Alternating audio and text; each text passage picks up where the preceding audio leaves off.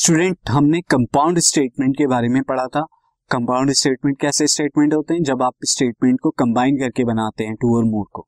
अब कंबाइन करने के लिए आपको कुछ वर्ड्स की ज़रूरत पड़ती है और उन्हीं वर्ड्स को हम क्या कहते हैं? कनेक्टिव्स कनेक्टिव्स क्या काम करते हैं? वो कॉम्पोनेंट स्टेटमेंट को मिलाते हैं के कंपाउंड बनाने के लिए। और जनरली जो कम जो यहाँ पर कनेक्टिव्स हम यूज़ करते हैं एंड और और यहाँ पर हम जनरली यूज़ करेंगे। इस चैप्टर के अंदर एंड और और के बारे में पढ़ेंगे। So these are the words phrases use to combine statements combine करने के लिए स्टेटमेंट्स को जो वर्ड यूज़ किए जाते हैं फ्रेजेस यूज़ किए जाते हैं, उन्हें कनेक्टिव्स कहते हैं, जिनमें एंड और और यहाँ पर हम इस चैप्टर के अंदर स्टडी करेंगे। सबसे पहले एंड के बारे में पढ़ते हैं सी एंड एंड से कैसे आप करेंगे सी मैं आपको एग्ज़ाम्पल लिख दे दूँ तो एग्जांपल से आप बता सकते हैं।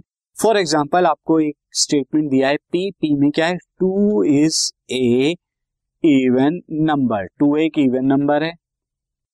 और आपको यहाँ पर क्यू दे दिया कि eight is a even number eight भी इवन नंबर है। तो अगर आपको यहाँ पर कंबाइन करना है और एक नया स्टेटमेंट बनाना है पी और क्यू का आपने कंबाइन करके नया स्टेटमेंट एस बनाया तो कैसे बनाएँगे आप?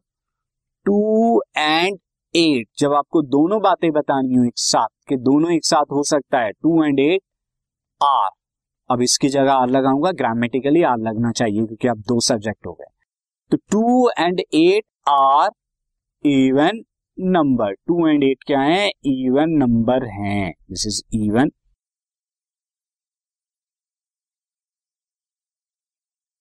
given numbers even numbers है। तो यहाँ पर आपने एंड का इस तरह से यूज़ किया और कनेक्ट कर दिया। आप और भी देखिए now see forty two is divisible by five six and यहाँ पर जो है वो सेवन है। Five six and seven and seven तो ये हमने एंड का यूज़ किया है यहाँ पर, और इसके जो कंपोनेंट क्या होंगे, वो जाएँगे forty two is divisible by five forty two is divisible by six forty two is divisible by seven इन्हें कंबाइन किया तो क्या हो गया forty two is divisible by five six and seven तो एंड का अगेन यहाँ पे आपने यूज़ किया। अगेन अगर आपको ये दिया है 18 is divisible by 3 18 is divisible by 6 18 is divisible by 9 combine करना है तो एंड का यूज़ कर सकते हैं क्योंकि सारी बातें एक साथ टू हो सकती हैं। तो 18 is divisible by three six and 9 combine हो गया एंड का यूज़ करके। तो ये इस तरह से आप क्या करेंगे? यहाँ पर आप एंड का यूज़ करके जो है कॉम्पोनेंट स्टेटमेंट को कंबाइन करके कंपाउंड स्टेटमेंट बना देते अब जरा हम वैलिडिटी भी चेक करें कि कब जो है एंड वाले जो होते हैं, जहाँ पर आपने एंड का यूज़ करके कंपाउंड स्टेटमेंट को बनाया है तो वो स्टेटमेंट कब ट्रू होंगे और कब फॉल्स होंगे? तो सी ट्रू कब होते हैं? If all its component are true अगर उसके जितने भी कंपोनेंट आपने कंबाइन करके बनाए, वो सारे कंपोनेंट ट्रू हैं, आप तभी उस कंबाइन जो एंड लगाकर आपने कंबाइन किया है, उस कंबाइन स्टेटमेंट को ट्रू कह सकते हैं। अदरवाइज़ अगर एक भी फॉल्स हुआ कंपोनेंट तो जो कंबाइन वाला स्टेटमेंट है एंड को लेकर आपने बनाया है, वो ट्रू नहीं होगा, वो फॉल्स होगा। तो if any of its component is false then statement is also false मैं आपको एग्जांपल से अच्छे से समझा देता हूँ सी मेहतास की एक फैमिली है these are Mehta Mr Mrs Mehta, और ये स्टेटमेंट कहा गया है कि मेहतास चिल्ड्रन मेहतास के जो बच्चे हैं A B and C are well educated तो एक स्टेटमेंट है कि मेहताज के जो चिल्ड्रन है ए बी एंड सी वो वेल एजुकेटेड है।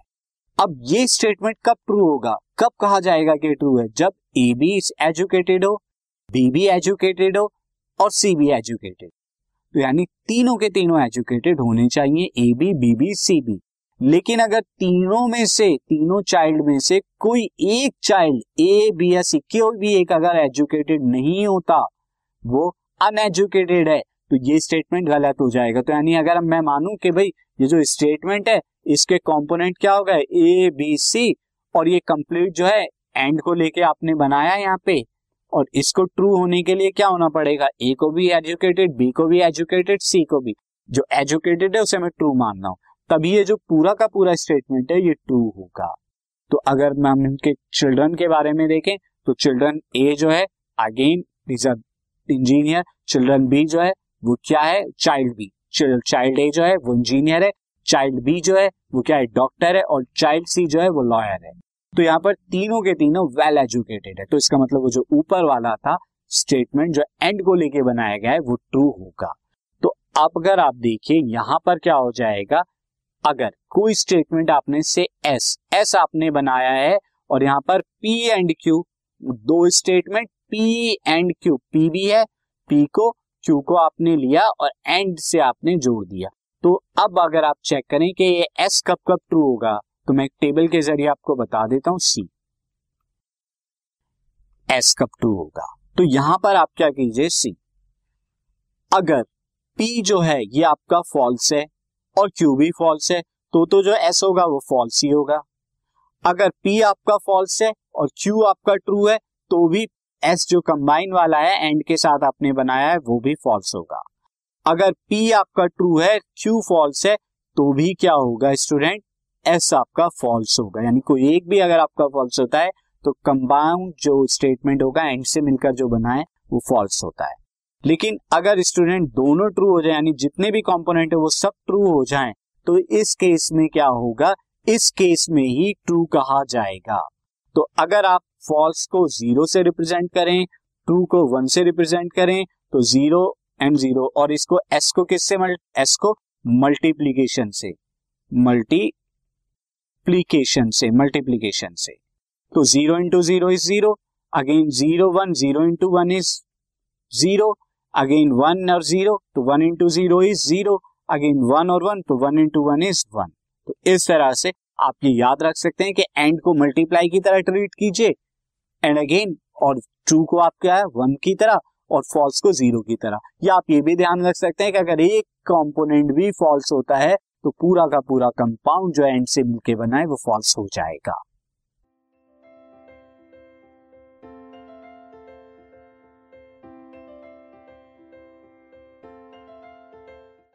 This podcast is brought you by Hub Hopper Shiksha Abhiyan अगर आपको ये पॉडकास्ट पसंद आया तो प्लीज़ लाइक शेयर और सब्सक्राइब करें और वीडियो क्लासेस के लिए शिक्षा अभियान के यूट्यूब चैनल पर जाएँ।